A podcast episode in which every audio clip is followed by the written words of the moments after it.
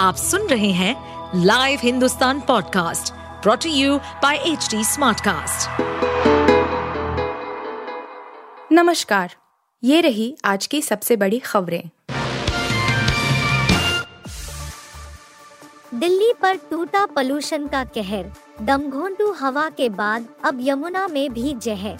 राजधानी दिल्ली पर इन दिनों प्रदूषण का कहर टूट रहा है। हवा तो पहले से दमघोंटू है और अब यमुना का पानी भी पहले से अधिक जहरीला हो गया है।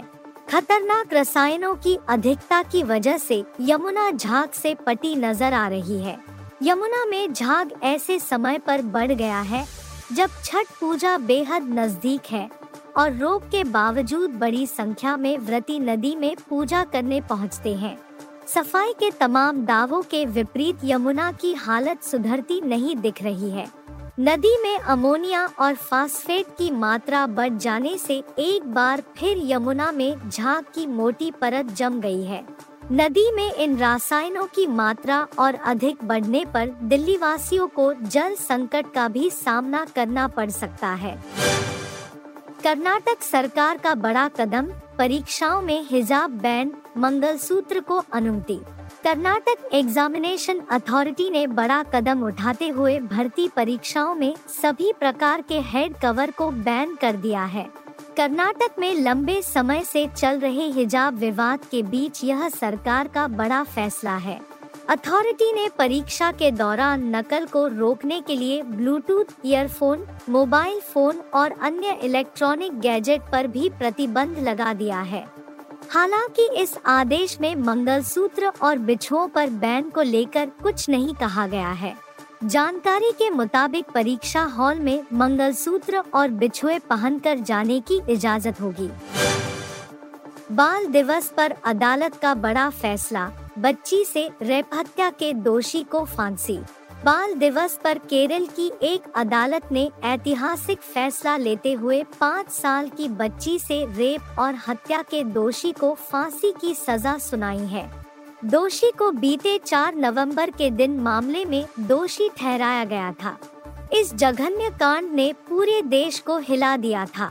दोषी का पहले भी आपराधिक इतिहास रहा है। उसने पाँच साल पहले दिल्ली में पॉक्सो एक्ट के तहत दो महीने जेल की हवा खाई थी। तब वह जमानत पर बाहर आ गया था।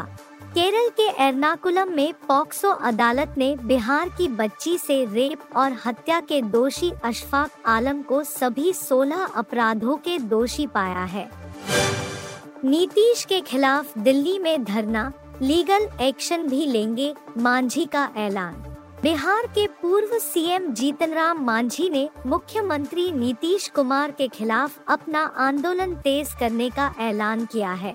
उन्होंने कहा कि छठ पूजा के बाद वे देश की राजधानी दिल्ली जाएंगे और महात्मा गांधी के समाधि स्थल राजघाट पर प्रदर्शन करने का ऐलान किया है। उन्होंने कहा कि जरूरत पड़ी तो वे नीतीश के खिलाफ कानूनी कार्रवाई भी करेंगे। बता दें कि जीतनराम मांझी मंगलवार को पटना हाई कोर्ट स्थित अंबेडकर स्मारक पर मौन धरना देने पहुंचे थे, मगर प्रशासन ने उन्हें अंदर जाने की अनुमति नहीं दी। इसके बाद उनका धरना स्थगित हो गया। फैंस के लिए बड़ी खबर, अब टीवी पर नहीं आएगा कपिल शर्मा शो। कपिल शर्मा का popular show the Kapil Sharma को आपने कई सालों से टीवी में देखा होगा। टीवी पर कई साल तक राज करने के बाद अब यह शो आपको नई जगह दिखने वाला है। काफी समय से टीवी पर शो नजर नहीं आ रहा क्योंकि उन्होंने ब्रेक लिया हुआ था। फैंस इसकी वापसी का बेसब्री से इंतजार कर रहे थे कि अब कपिल ने बड़ी अनाउंसमेंट कर दी है। अब शो टीवी की जगह ओटीटी पर नजर आएगा। आप सुन रहे थे हिंदुस्तान का डेली न्यूज रैप, जो एच टी Smartcast की एक बीटा संस्करण का हिस्सा है। आप हमें Facebook, Twitter और Instagram पे at एच टी Smartcast या podcasts at hindustantimes dot com पर ईमेल के द्वारा सुझाव दे सकते हैं। इस पॉडकास्ट पर अपडेटेड रहने के लिए हमें फॉलो करें at एच टी Smartcast। हम सारे मेजर सोशल मीडिया प्लेटफॉर्म्स पर मौजूद हैं और ऐसे पॉडकास्ट सुनने के लिए log on to W W W dot H T Smartcast dot com.